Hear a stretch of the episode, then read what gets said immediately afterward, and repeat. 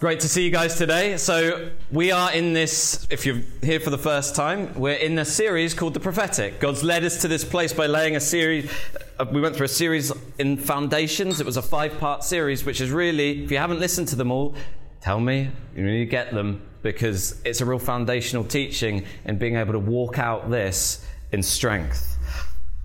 We're in the second message in the prophetic series, and last week we looked at the Old Testament, the prophetic in the Old Testament, and the journey of the prophetic to us today. We looked at the origins of where the prophetic had come from, and today we're going to be focusing on the theological kind of grounding for the prophetic in the here and now.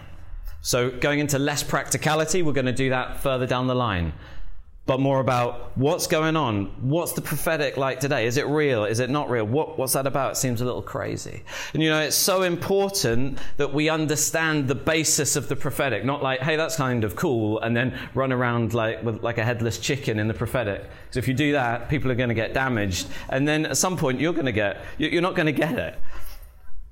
It's important that we understand why prophecy and the prophetic is for us today.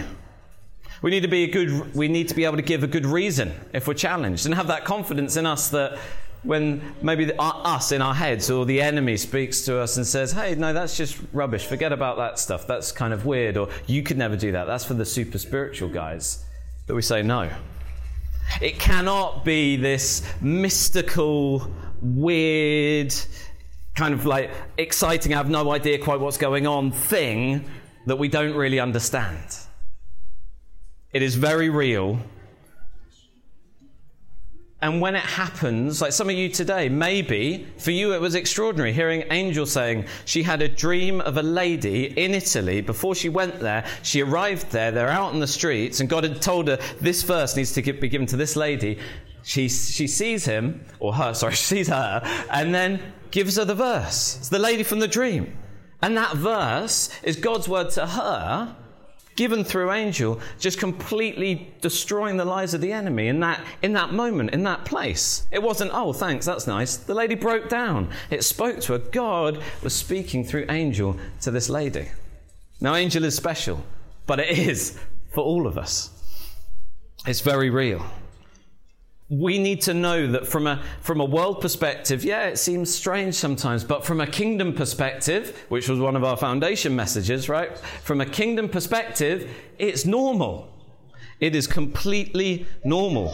We are a people in connection with the heart of God. And we pour that heart, we pour that heart of God out into the world. It's completely normal for us to live like that.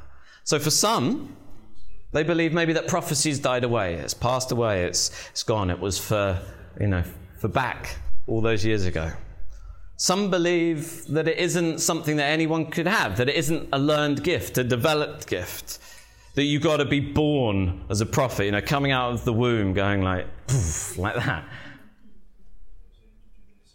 Or you've got to be made by God to prophesy somehow. But prophecy is for today. It's central to our role as the church in the earth to be a prophetic community. If we're not a prophetic community, prophetic being this connection to the heart of God, speaking the words of God out into the world, then what are we saying? What are we saying? Would it be that prophetic people in the here and now as a church, but then as individuals in our own spaces.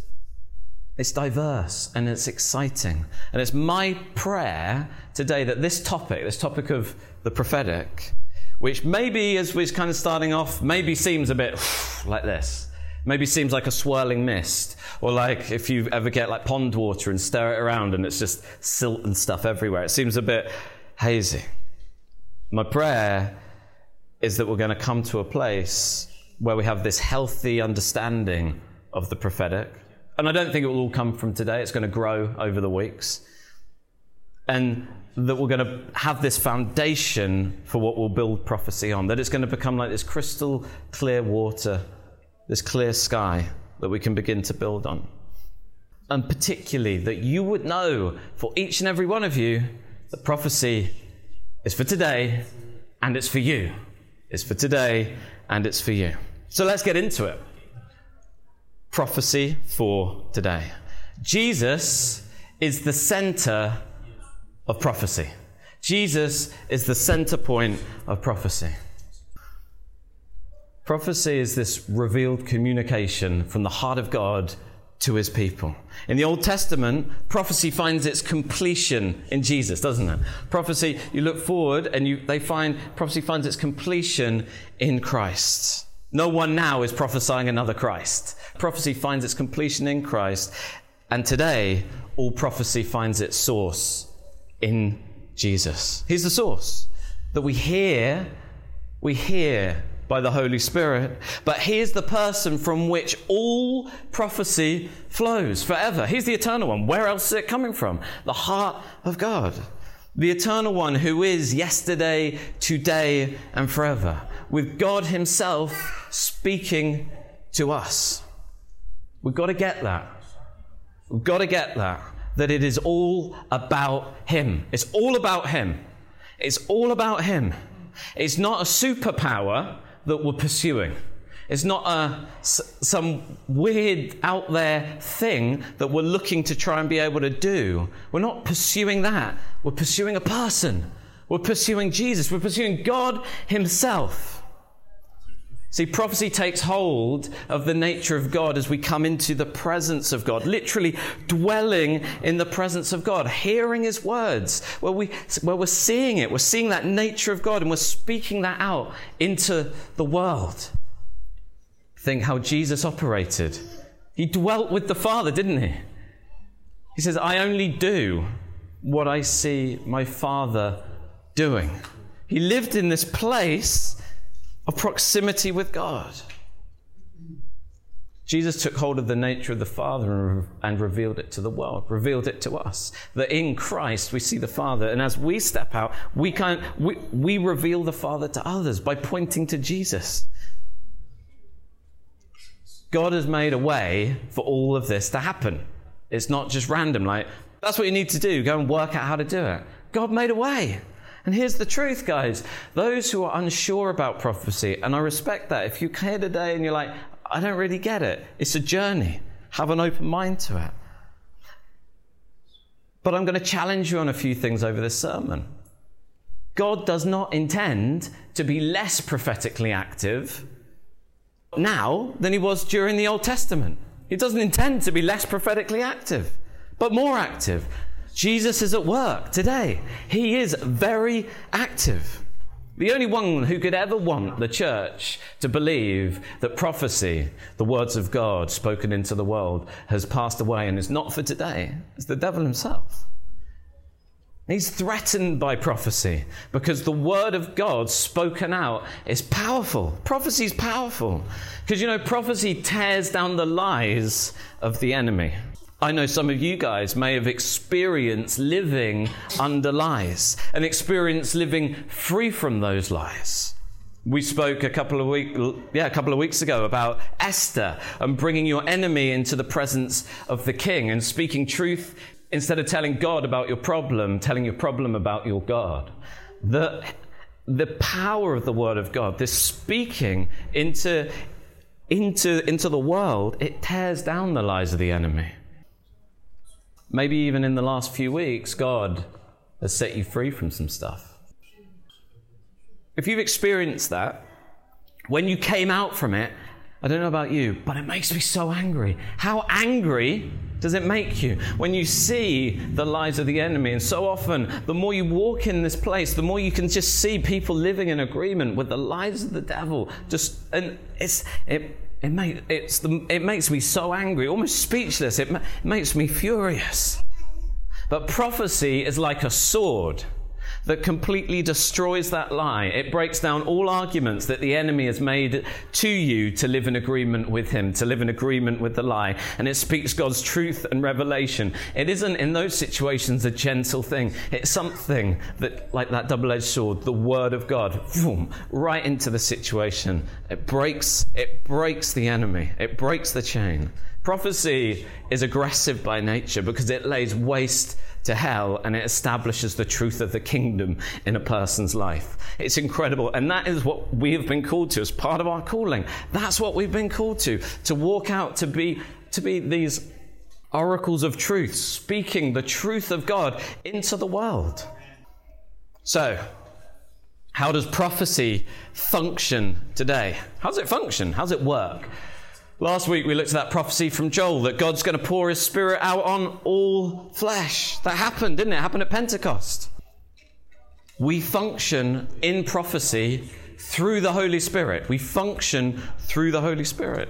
Jesus unleashes, when he, when he rises again, he says, I've got to go so the Spirit can come. He unleashes the Spirit of revelation, the Spirit of prophecy, who is the Holy Spirit, into the world so that all could be filled.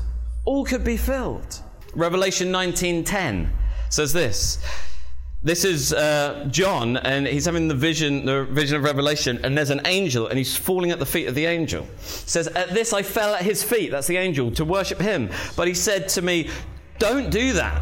I am a fellow servant with you and with your brothers and sisters who hold to the testimony of Jesus. Worship God, for it is the spirit of prophecy who bears testimony to Jesus. The spirit of prophecy who bears testimony to Jesus. The testimony is Jesus is revealed through the spirit of prophecy, the Holy Spirit that's been put within inside you, so that when you speak the words out, his testimony is revealed to people, people set free, chains broken, lives transformed. It's through Christ that we are filled with the Spirit, and because of Christ that we have prophetic access to the Father to pronounce the kingdom into the world.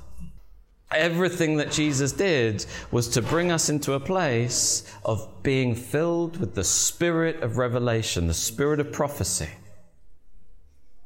From the Godhead, we have connection with the Godhead. It's incredible.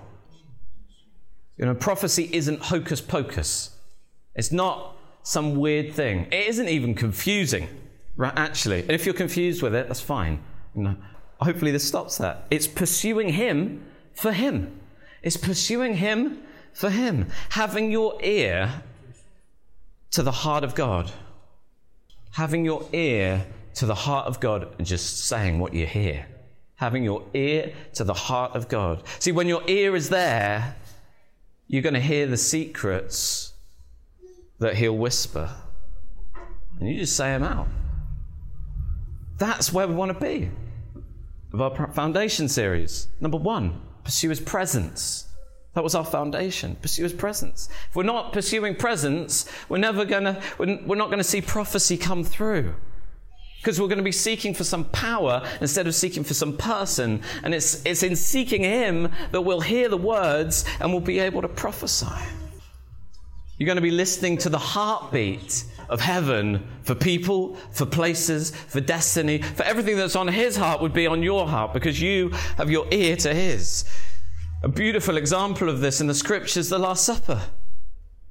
Jesus revealed a secret to John. I don't know if you know that. Jesus revealed a secret to John. He trusted him with something that none of the other disciples knew. Who was going to betray him? Judas. He trusted him with who was going to betray him.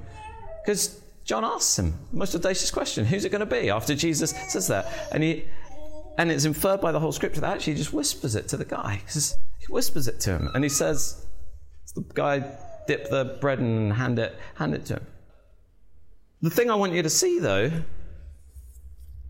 that's in verse 26. The thing I want you to see is in verse 25. It says this. This is about John. He then, lying on Jesus' breast, on his chest, said to him, Lord, who is it? When we have our heads on the chest of Jesus, that's where we got to be as a people, as a church, not running around doing all kinds of random stuff. The first place to be is with our head, with our ear on the heart of the Lord, because then in that place we will hear the secrets of his heart. It's incredible. John had his head on the heart of Jesus literally. And he asked for revelation. He asked for it. What revelation are you guys asking for? What revelation are you asking for? Are there people you know in your workplace who need to know Jesus? What's the revelation that's going to, when you speak it to them, they're going to be like, wow, God has revealed that to you. God has said that to you. That's not just encouragement, just bashing on at me about coming to your church. That is God Himself speaking to me. There's no way you could have known that. Prophecy is about us getting our ear to Jesus' heart. Jesus' joy. Remember, before he goes to the cross, for the joy set before him, he went to the cross. What is the only thing that Jesus, before coming to earth, did not have? It's the only thing he didn't have, apart from PlayStation, because they hadn't invented that yet. But what's the, the but he's timeless, so he already knew about it, so it's fine. But what is the only thing Jesus didn't have? See, before being born as a baby into the world, he had everything. He had his throne, he was in, in heaven, had his glory, had all the divine attributes. He was God. He had everything except you. And he gave up every treasure of heaven because of the one treasure he didn't have you. That means he treasured you more than his more than his position, he treasured you more than his throne, more than his glory, even. Because he lays, he lays that manifestation of his glory aside to come down, the attributes of, of his divinity aside. He's fully God when he's on the earth, but he's not glowing. You know. The Son was willing to have the Father turn his face away from him. He treasured you more than that relationship. That's incredible. He was willing, the Father and the Son were willing to have the cosmic relationship unbroken since before time, for all forever and ever, the Alpha and the Omega, forever. The cosmic relationship broken in that moment on the cross so that you could be made his bride. He was willing to have the Father turn his face away from him so the Father would never turn his face away from you. Ever. No matter what you do, no matter how much you mess up, the Father will never turn his face away. He died to make you his treasure. He died for the joy set before him that you would be made his bride, his bride. And through you, his kingdom would be established upon the earth. All things made new. We are his bride. Why do I share that? Because you need to see the depth and the seriousness of this relationship. You see, relationship with God isn't a metaphor for how we kind of think about God and what we do in church and stuff. It's not a metaphor. It is a deep reality. It is a raw and beautiful reality that every single one of you can have this more full than any relationship the earth has to offer relationship with the God of glory, the God of creation, that you have a relationship with Him more incredible than Moses had, even stood face to face with Jesus there in the tent of meeting, like we spoke about last week. See, having this real life relationship with us was always the plan. It's always the plan.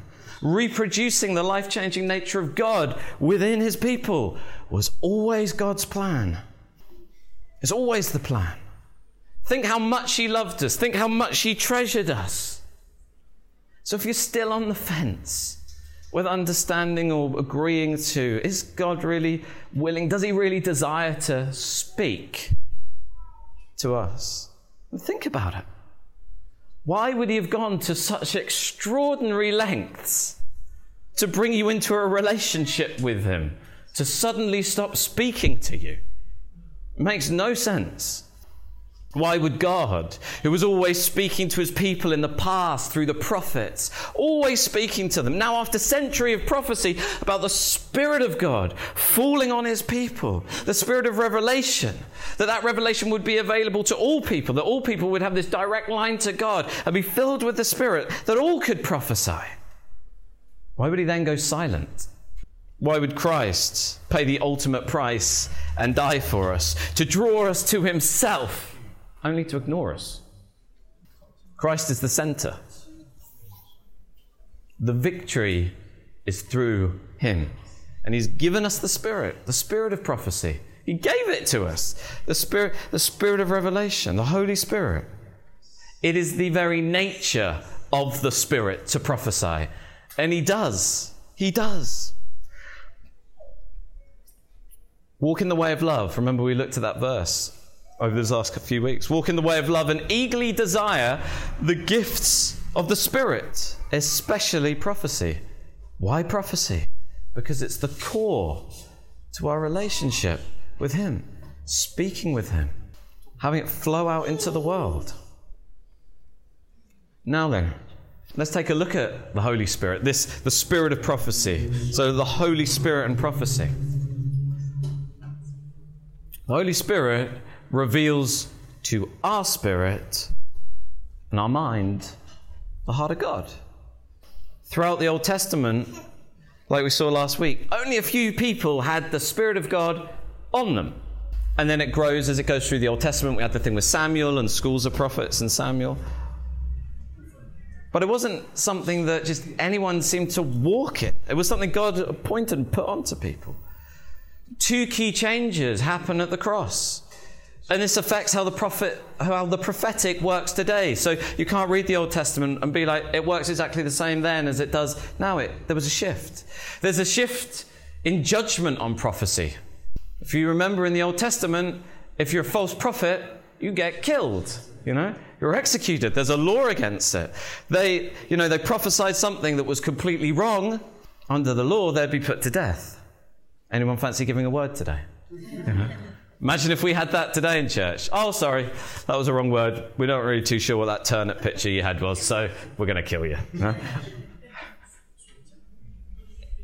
Because of the cross, number two, because of the cross, we are made righteous, aren't we? This is a big difference. We are made righteous. The Holy Spirit, all's well, doesn't need to just rest on people like we see through the Old Testament, but He dwells in people in everyone, in everyone who would receive him. The Spirit of revelation, the Holy Spirit, now comes and makes his home inside us. We're the temple of God. In the Old Testament, God had a temple for his people. In the New Testament, he has a people for his temple. Before we couldn't go into the Holy of Holies, could we? We'd go there and get melted. So they even like melted. I've taken a little sheet out of Raiders of the Lost Ark, so probably not melted. You just die. Because they could pull him out. We know he wouldn't melted. That was heresy. Apologies. Moving on. But you die.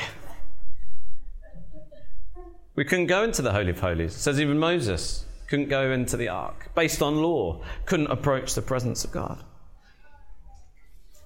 Now we have been made into that Holy of Holies, that ark that God dwells inside. That's nuts if you think about it. If you got one of those guys out of that time and put them here, then freak them out. Freak them out. The Holy Spirit now abides with us in the same way, doesn't he? He abides with us. He abides with us in the same way that he abided with Jesus. Exactly the same.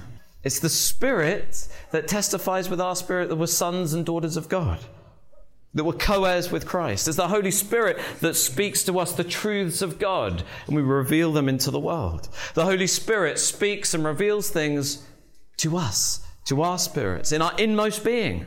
Sometimes people say, Yeah, it's strange, I don't know if it's me or God because it's coming from inside me. He is inside you. He said He is, right? It's come and dwelt inside you.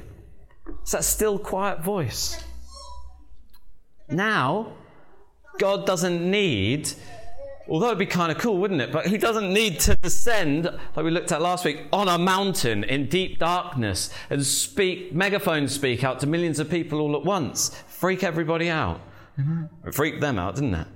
Because he descended already. He's descended as a baby. And through Christ, made a way for us, not just to hear him, but to become his home, to become his temple, his dwelling on the earth. And now the constant communion, that thing that Moses hungered for, wouldn't that be awesome? He said, I wish that all of God's people were prophets. That constant communion with God is possible. The spirit of revelation speaking into our inmost being. Remember, we looked at the tents, at the tent of David, not, not set up according to the law. We are like these walking around tents of David. Not in something established by law, but a place of God's dwelling established under grace. Where you may not deserve it, you may not feel good enough, you may, you may feel I have had a rubbish week, God's Spirit's not going to dwell in me, He's moved out, He's got an Airbnb for the weekend. It's not true. He's not leaving. He's a squatter. You know? He's there. With permission. He's a squatter with permission. He's there. He's not leaving. He's made it his home. It should blow our minds. Should blow our minds that the presence of God dwells within each of us. That you walk into a situation and you're just like, it's not okay for me to leave this place the same because I have the Spirit of God in me. I see that thing which I'm terrified about talking to the person about or terrified about praying about in, in my body, my flesh. But actually, I am I'm a vessel of God. I'm the temple of God. It's not okay for someone to come into the presence of God and leave and, and, leave without the healing or leave without the word, whatever it is. I've got to go for it. I've got to try. That's got to be our motivation of the week. I wasn't going to share, share this, but Scott and I were at the pastor's prayer breakfast, and there was a guy there who just had had uh, he had cartilage all gone from his legs, so one leg was shorter than the other. And I just had this. I, I don't know. we don't actually know the outcome of what's happened. Um, we don't know the outcome of what's happened so one leg's shorter than the other. And I just felt it's not okay to be like, okay, well, that's okay. You have a good time at this place with all the pastors in this place. It's not okay for this guy to not even get prayed for, for his leg to grow. And so we prayed for his leg to grow. And actually, I, I, they were different lengths and they were the same length at the end of it. He, he couldn't feel it, so we'll see. Hopefully, we'll have a good testimony and the cartilage is back. But praise God. Let's do those kind of things because it's not on us, it's on Him. He's the one who gets the glory. Pentecost, the Holy Spirit comes when it all kicks off, isn't it? Go and wait, Jesus tells him, because you can't do anything. Go and pray because you've got to wait for the Holy Spirit to come. So if you're trying to do this stuff in your own strength or worrying it's actually on you, you ain't going to be able to do it. So they go to the, they go to the upper room and they pray. Many of you guys will know that story. They're filled with the Holy Spirit. Tongues of fire go above them. I'm just going to, I'm going to share this that they speak in other tongues. They speak in different tongues, different languages. That's one of the gifts of the Spirit. Sometimes it's an angelic language. Tongues is very similar to prophecy in it's speaking the words of God in a language that you have literally no knowledge of, whereas in prophecy is speaking the words of God in a language that you do have knowledge of. So when you speak, your mind knows what your spirit is saying when you prophesy, but when you speak in tongues, your mind has no idea what your spirit is saying. And that's why if we're speaking, we need, we need to have an interpreter there. Or sometimes you just got to say, go for it. I've heard of prayer meetings where there was one in, back in Edinburgh and a guy just started speaking and there was somebody, I think he was somewhere in Africa and it was his local tribal dialect that like four people speak or something. There's like virtually no one spoke this dialect. There's like a few hundred people spoke it, and this guy from Glasgow just started speaking in the dialect, and it communicated to this guy, and, and the guy then began to share what it meant to everyone. It was this beautiful revelation from God. Amazing. Prophecy, though, needs to happen more than tongues. Paul says prophecy is better that you guys prophesy in church than speak in tongues and no one's no one's interpreting. You're just rattling on and and uh, no one has a clue what's going on. That does nobody any good apart from make us seem really weird. Which some people have been great at helping in making us seem pretty weird, you know. But people should come in and be bowled over because of things that I've just said, not because yeah, this is why I'm sharing this today, because the gifts of the Spirit are to draw people to Christ. They're for people to come in and be like, God is in this place. This Jesus is so real. They're signs that point to Jesus, not signs that point to the ministry or something like that. They're signs that point to Him.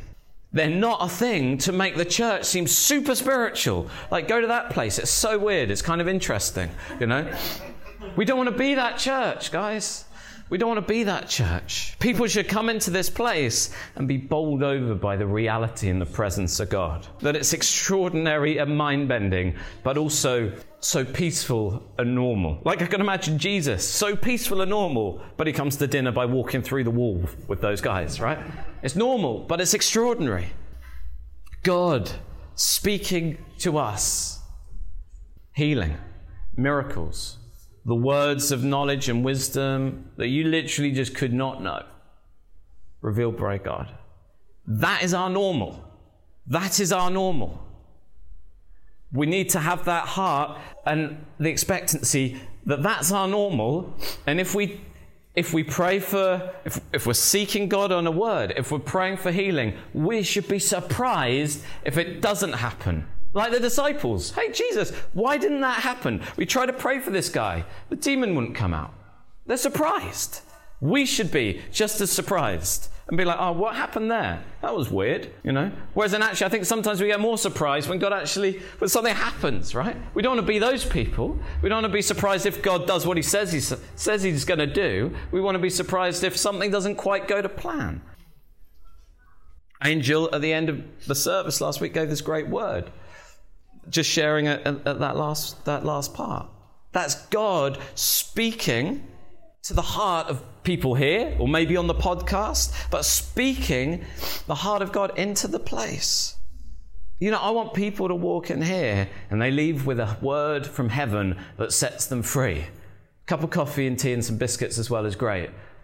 But if, they, if that's all they leave with, it's like 400 extra calories, then we're not doing what we are called to do.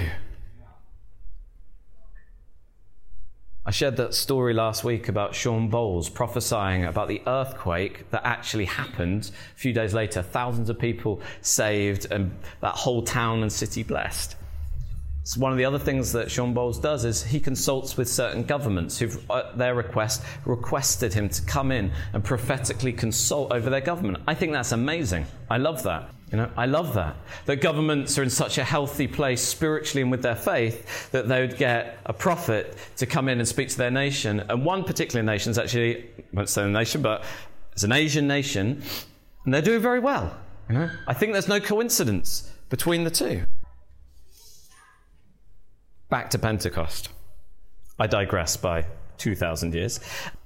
Notice at that very moment, that very moment at Pentecost, everyone's filled with the Holy Spirit for the first time. The church being filled with the Spirit. Everyone's filled. It's not just like Phil is filled with the Holy Spirit. I was actually just pointing over there and I was going to say Phil, but and then Phil was sitting there. That was convenient. Phil was filled with the Holy Spirit. So everyone was filled with the Holy Spirit. But also notice not everyone is seen as a prophet. Not everyone is seen as a prophet. This is a huge difference between the Old Testament and New Testament, the prophetic in the Old Testament and the New Testament, and I think this will maybe help you guys a little bit. See, in the Old Testament, those who prophesied were prophets. In the New Testament, that is not the case. There is a difference between people using the gift of prophecy and people with the office of a prophet. Explains why Paul urges for everyone to earnestly desire the spiritual the gifts of the spirit especially prophecy. Right? Especially prophecy. Every one of you pursue the gifts of the spirit. It's important. Pursue the gifts of the spirit especially prophecy. But we're not all prophets. 1 corinthians 14.1 eagerly desire the gifts of the spirit especially prophecy. Prophecy is that everlasting gift to humanity. That we can that we've now received the Holy Spirit and have connection with the heart of God. It's not just for a few anymore. It's for everyone. That's the whole point of it, that we can all prophesy now. It makes no sense to say that it's died out, especially seeing as Paul is saying, you've got to pursue this thing. Right? This is the exciting current context of the prophetic. That it's wild and, it, and adventurous and so many different things that God can do in and through you. But the prophetic is for each and every one of you. Each and every one of you. And in the coming weeks, we're going to look at different ways, and it may manifest in different ways. It may be just that kind of word of knowledge, which is knowing something that, that you possibly couldn't know. Or it may be, Angel shared about the dream, right? So I don't dream. Some people have dreams, some have visions. The prophetic's a very large covering of ways that God communicates with us that, and our connection to his heart that we communicate out into the world. It's the original plan of God restored, the constant communication between God and man, the power and life of God's word flowing out of us, impacting the world, establishing the kingdom. It's the access point for the very words of heaven. to flow down and through you because you guys are going to places that none of us are going to. You got to be that person there. You've got to be. God is building this in and through his church. It's the plan that the church would minister and be a prophetic people out in the world. So, how is the prophetic maintained? How's it maintained? How is it developed? So that the people of God grow up into this prophetic people because it doesn't come particularly naturally. Because probably for a lot of us here today, and me as well on this whole journey, it's like, oh, I don't fully get it. Right? We don't. It's maybe some little subsection of a subsection, and it comes up every few years, maybe never. How's it maintained? How is it developed within the church so the people of God become a prophetic people? How are these gifts stirred in people so that people grow and develop to walk that out to walk the prophetic out in their lives.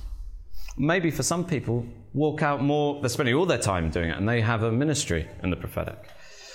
Jesus does it through the office of the New Testament prophet. I'm going to share this verse with, with you guys Ephesians 4 11 to 13. So Christ Himself, Christ Himself, gave the apostles, the prophets, the evangelists, the pastors, and teachers. Why? To equip his people for works of service. That's for works of ministry, doing the stuff, okay? So that the body of Christ may be built up. Because from doing this, as we step out and start doing this stuff, we are built up and we grow into maturity. So that the body of Christ may be built up until we all reach unity in the faith and in the knowledge of the Son of God and become mature, mature, attaining to the whole measure of the fullness of Christ. These are the only people, apostle, prophet, evangelist, pastor, teacher, who can legitimately say, and by the way, at the moment, I'm not putting myself in this category, different contexts will do that all in according to the pattern.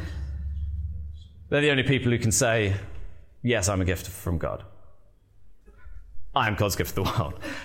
It's not me. These people, and you'll see why in a minute, these people, they're gifts to the church. They don't decide to be it. Not like, hey, I fancy being an apostle. You know, could I, uh, any apostle positions going? You know? They are it. It's a life they almost just cannot not live. They, they walk into it, they, they become it. Now, everyone has different elements of these kind of giftings, right? And I wasn't going to share this, but if there's any confusion, we have different elements, and you say they're very prophetic or they're very apostolic or they're like this. Why? Well, it makes sense because their whole job is to equip people in those different things. So hopefully, people have some kind of inclination towards different areas and strengths in different areas. They're not appointed. It's not like, hey, we need a such and such. Could you just do that for us? It's not a job like that. They're recognized. That they, they are recognized by, see, Paul and Barnabas have hands laid on them, and then they're sent out.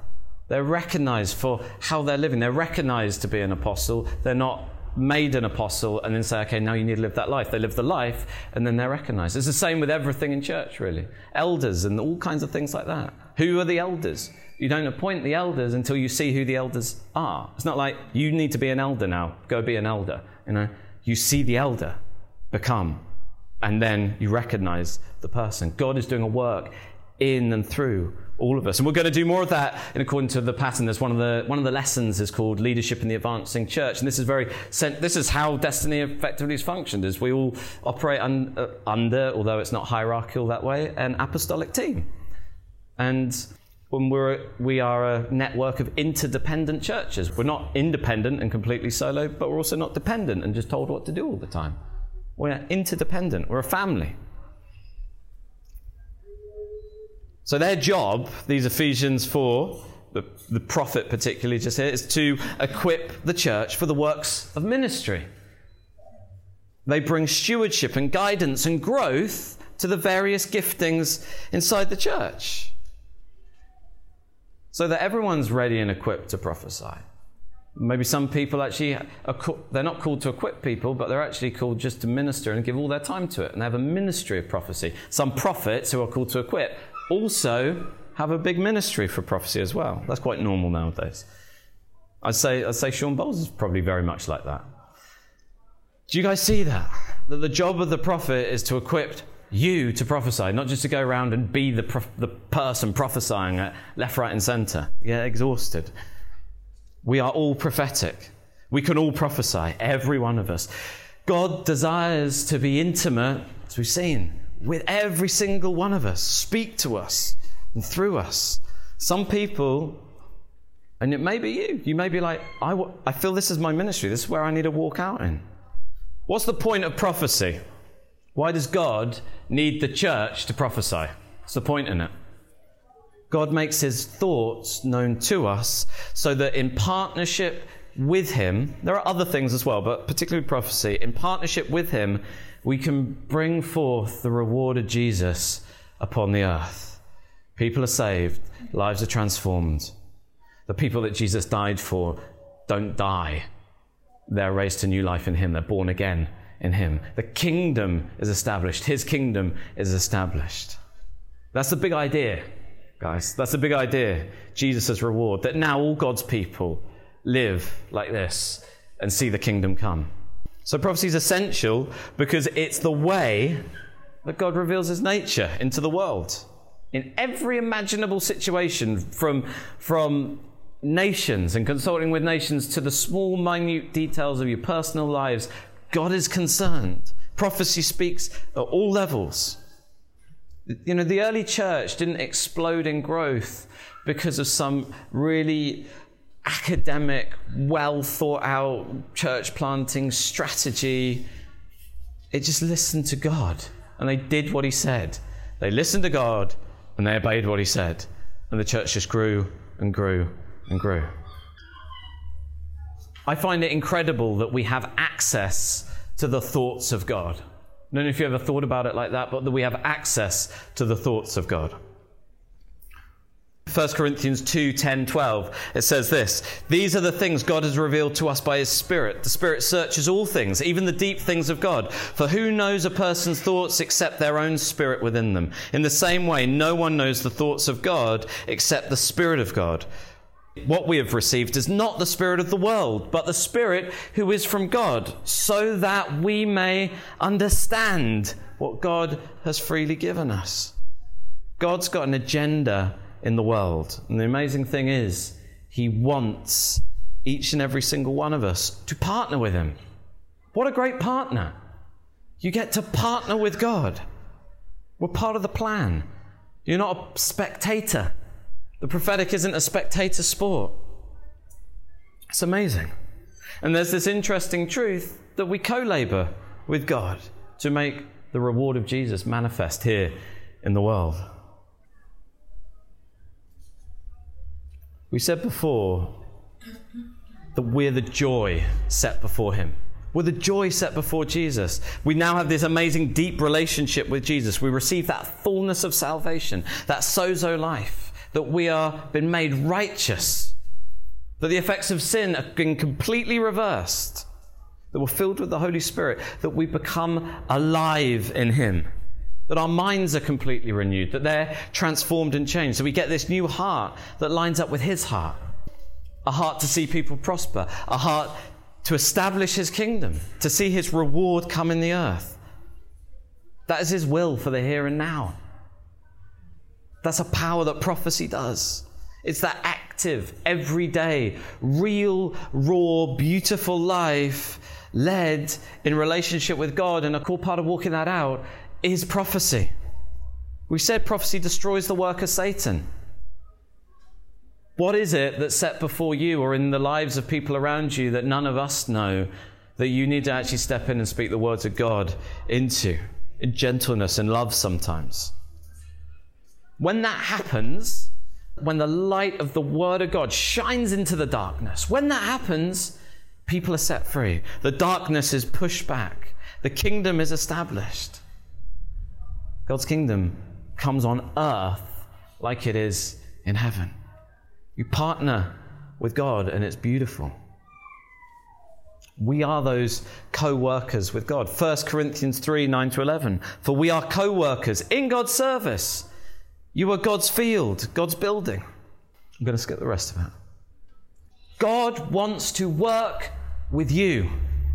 He wants to work with you to establish heaven on earth. It's the big idea, it's the big plan.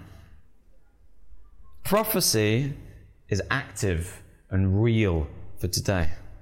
He wants to speak to you. He wants to speak to you more than you want to listen, more than you want to hear. Or chew your ear off if you let him. Go next week, let him. Engage with him. Ask him, do you have a word for this person? See what comes into your heart. He loves this world. He has secrets that are going to set people free who only you come in contact with. He has plans and strategies for you. Maybe for you to reveal to someone else. What's your field? What field are you in? Ask him for insight. He knows it way better than you do, I promise. That's prophetic. I want us to pray the Lord's Prayer together. And um, I just, as you say it, say it out loud. And as we say it, if you also, if you want to say it in Chinese, feel free just to say it in Chinese. But think of it in a very current prophetic context. There's, we're not reading it from as something that was said years and years ago, but it's for us today. God's word spoken to us today to see the kingdom come. So let's re- read it together.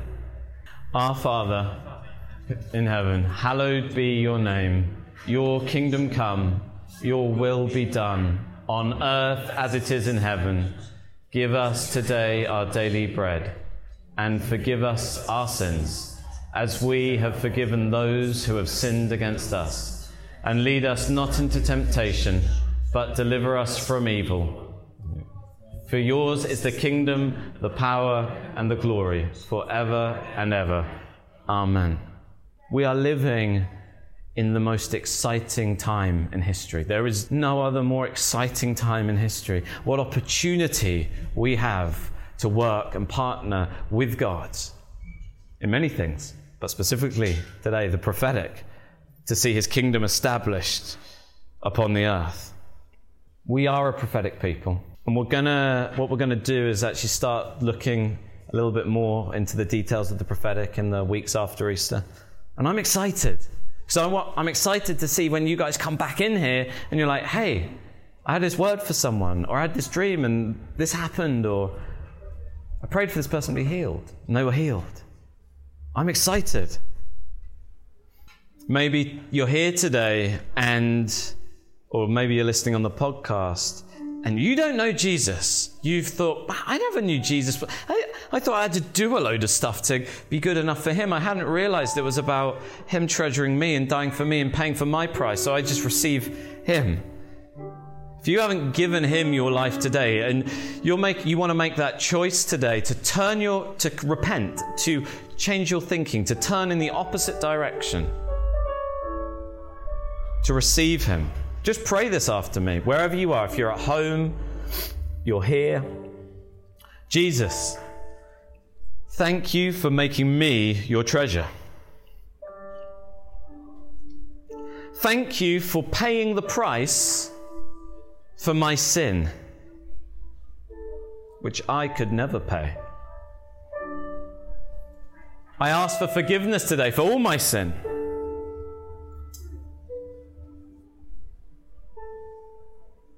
I receive your gift of righteousness today, and I thank you. Thank you for saving me. Jesus, I give you my life today and make a decision to follow you and obey you from this day forward. Amen. Guys, just have a time with God. Let Him just, Holy Spirit, I just pray that you would come and just settle on people. Settle on people. Just come and settle on people in this place. If you are here today and you just prayed that prayer, please come and speak to me. If you if you're ready, pop your hand in the air.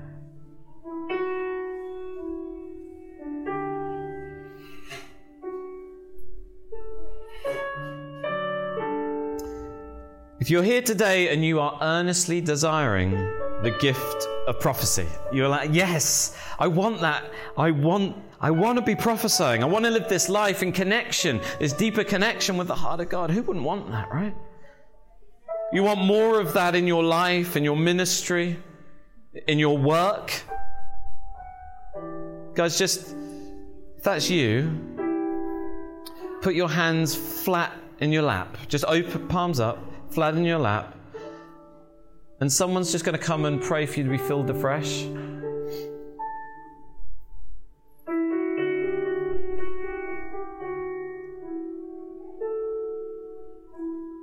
You know, someone's next to you as well, and they're doing that, and you feel you feel confident to pray.